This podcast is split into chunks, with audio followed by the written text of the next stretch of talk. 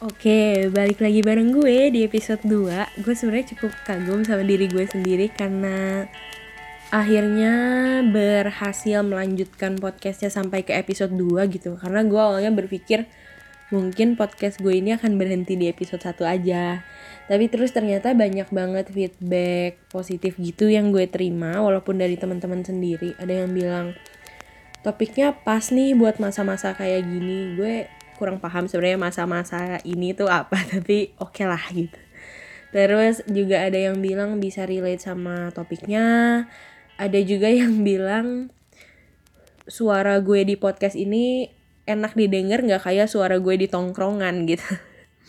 Emang gue tuh berusaha banget menurunkan frekuensi suara gue beberapa hertz gitu ya, supaya lebih enak didengar. Karena biasanya kalau gue ngomong tuh celembeng. Tahu celembeng gak? Ya, pokoknya gitu deh.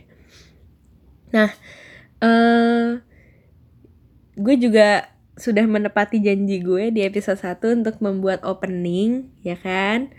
Uh, jadi itu gue minta tolong beberapa teman gue gitu untuk rekam ngomong hai dong sekitar dua sampai tiga detik gitu.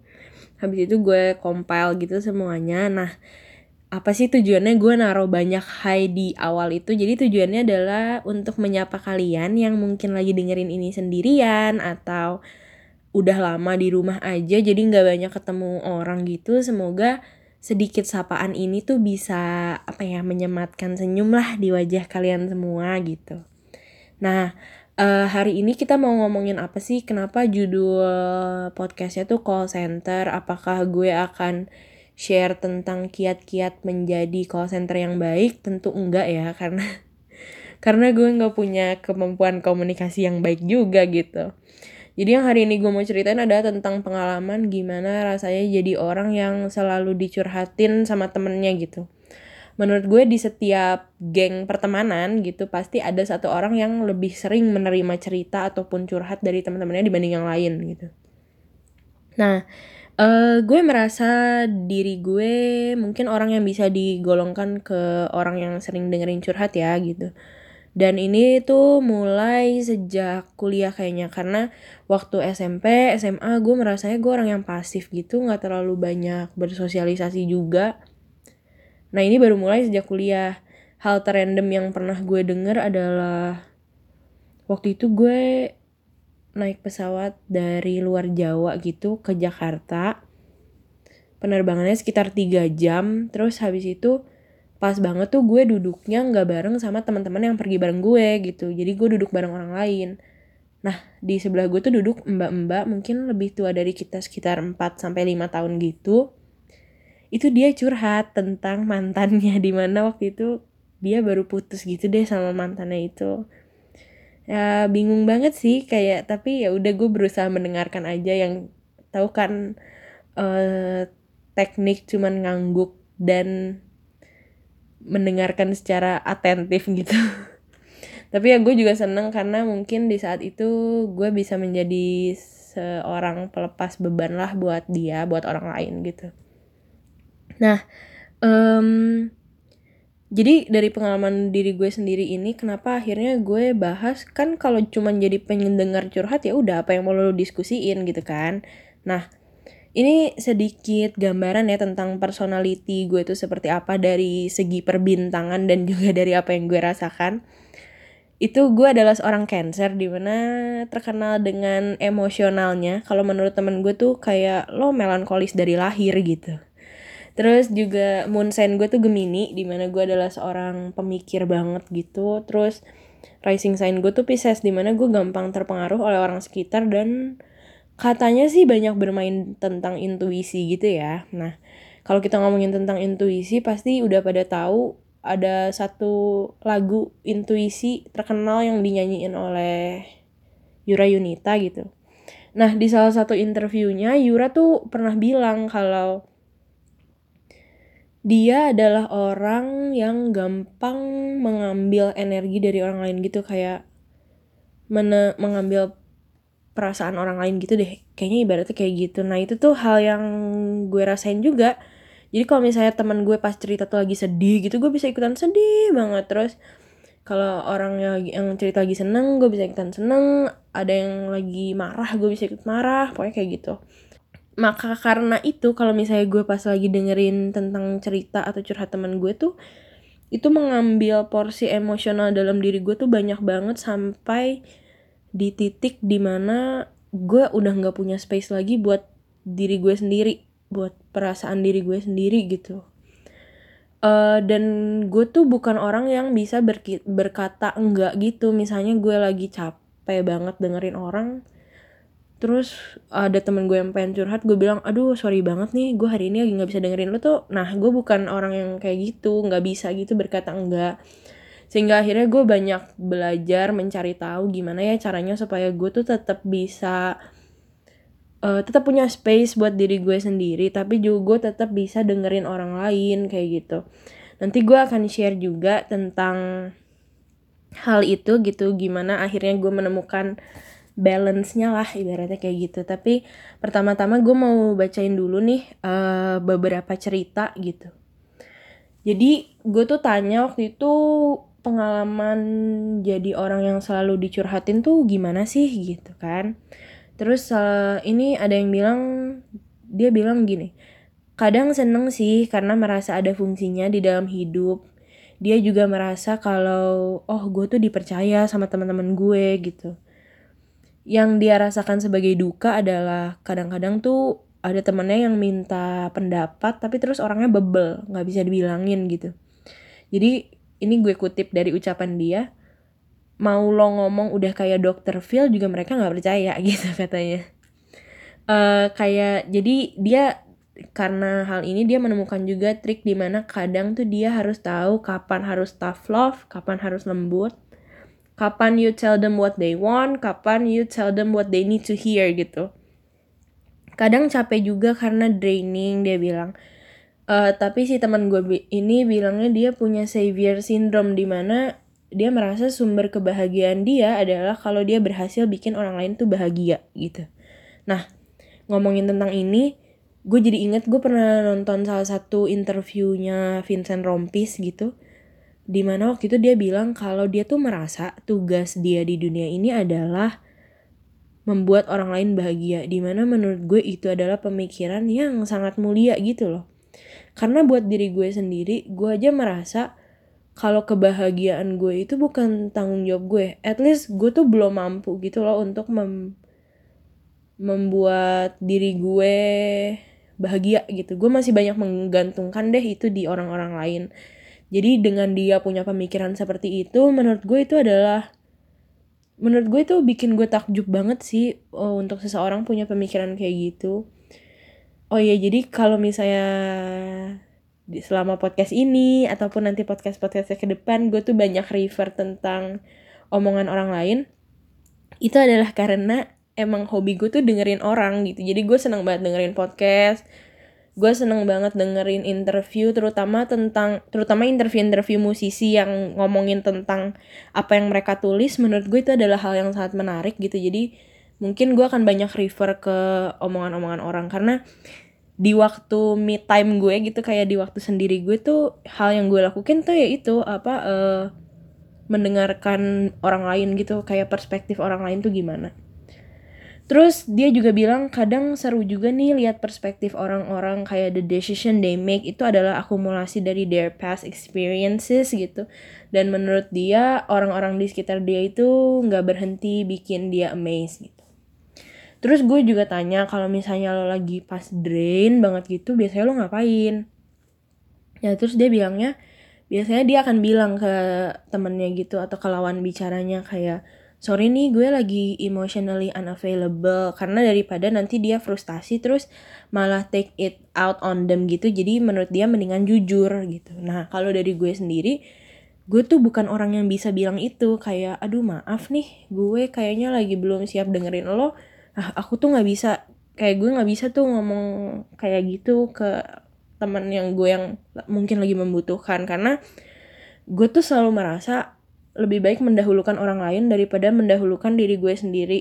Makanya terus habis itu gue, karena menurut gue dulu tuh kata egois adalah gak boleh. Pokoknya kita tuh gak boleh egois. Nah akhir-akhir inilah baru gue belajar tentang egois untuk diri lo sendiri tuh nggak apa-apa kayak gitu. Nanti gue akan share tentang itu. Terus uh, ada satu cerita lagi. Jadi gue juga tanya hal yang sama. Gimana rasanya jadi orang yang suka dicurhatin? Nah, kalau dia jawabnya, ini dia sampai sholat dulu buat jawab gue. Terus dia bilang gini, jujur seneng karena dia merasa masih ada orang yang ingat sama dia. Dan merasa nyaman juga buat cerita sama dia. Karena dia pun akan membutuhkan orang seperti itu, kayak gitu. Terus dia juga gak pernah merasa keberatan gitu kalau misalnya memang dibutuhkan untuk uh, dengerin cerita orang. Uh, dia bilang dia orang yang gampang kepengaruh. Jadi biasanya kalau misalnya dia dengerin curhatan orang, terus uh, misalnya nih temennya habis putus, terus sama mantannya gitu. Nah uh, terus si temennya ini bilang, gue benci banget sama mantan gue. Nah si temen gue ini bisa benci juga tuh sama mantan temennya itu gitu. Terus habis itu gue tanya, pernah gak merasa capek atau drain karena lo terlalu banyak dengerin curhatan dari orang lain? Terus dia bilangnya, Uh, kalau orangnya antara deket, nggak deket gitu, yang kayak nggak terlalu deket tapi dibilang nggak deket juga enggak, pokoknya nanggung gitu ya, itu biasanya dia merasa capek karena dia nggak bisa, ini yang gue tangkap, dia nggak bisa memahami orang ini sepenuhnya, tapi juga dia nggak mau mengatakan kalau dia nggak setuju karena dia nggak mau digituin juga gitu loh kalau lagi cerita sama orang, ibaratnya kayak gitu. Jadi dia banyak hold back perasaan dia lah, ibaratnya gitu. Nah, kalau sama teman-teman dia yang memang dekat, biasanya dia nggak pernah merasa drain, kecuali kalau dia tuh merasa nggak di, apa ya, nggak dihargai gitu. Jadi yang membuat dia capek adalah kalau misalnya dia udah menyediakan waktu, menyediakan pikiran juga buat orang lain, tapi terus dia nggak merasa dihargai, itu yang bikin dia capek gitu. Terus habis itu aku tanya juga, pernah nggak sih lo... Uh, Pernah gak sih lo tuh kayak nolak gitu? Sorry gue lagi gak bisa nih dengerin cerita lo. Dia bilang dia adalah orang yang ekspresif gitu.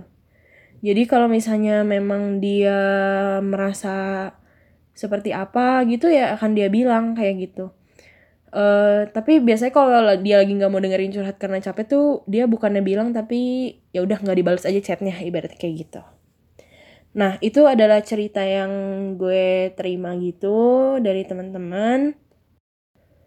Ke oh ya, gue akan share tadi tentang gimana akhirnya gue tuh merasa kalau misalnya lo punya emotional state yang sama kayak gue ya, maksudnya yang perasa gitu dan emosional, gimana rasanya supaya lo tuh enggak gampang mengambil energi dari, maksudnya dari sekitar lo gitu, gitu.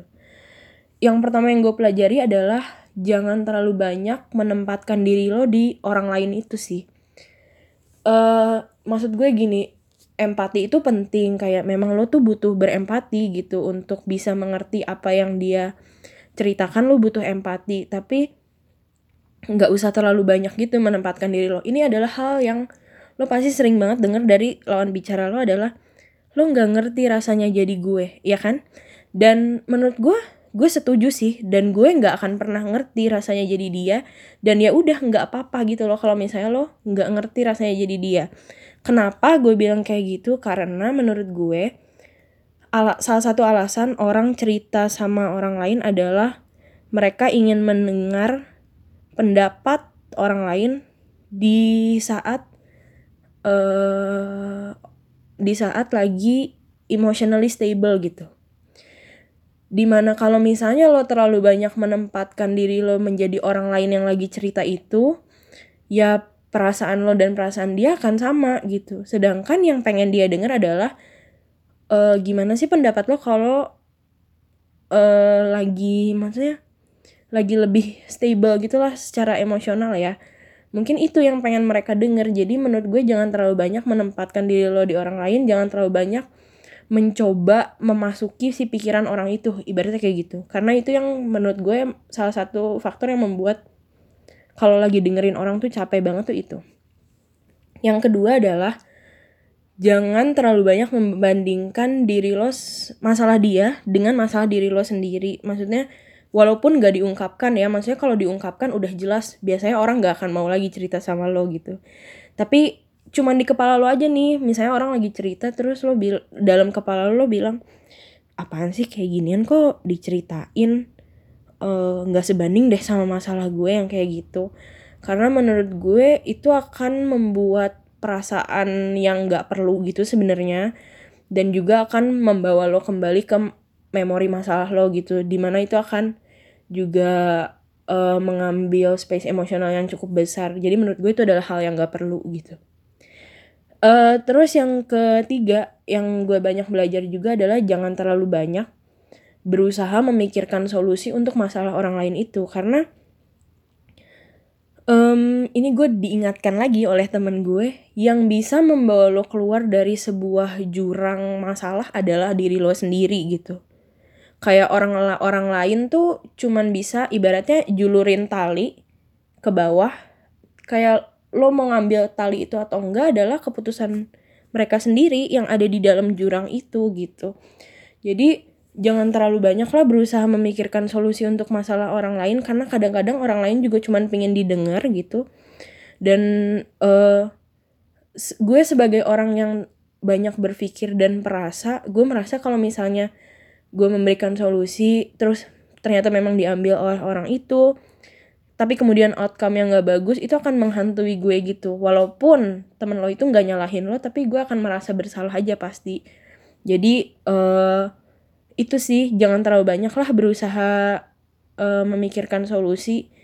Mungkin pendapat lo itu bisa membantu, sama kayak yang tadi gue bilang, lo ibaratnya menjulur, menjulurkan tali, tapi yang bisa bikin mereka keluar dari jurang itu adalah mereka sendiri gitu.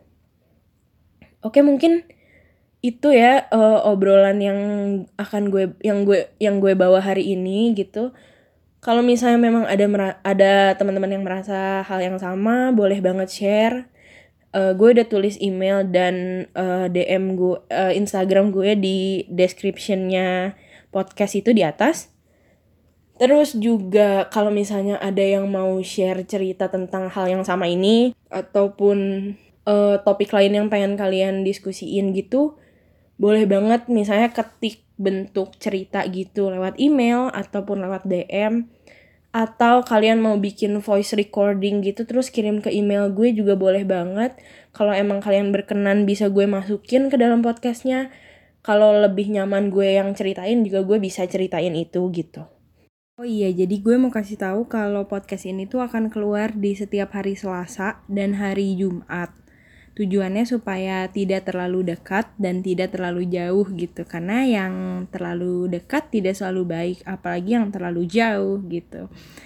Uh, kecuali mungkin kalau misalnya jadwal lagi tidak memungkinkan, mungkin akan keluar di antara hari Selasa aja atau hari Jumat aja. Pokoknya antara dua hari itu.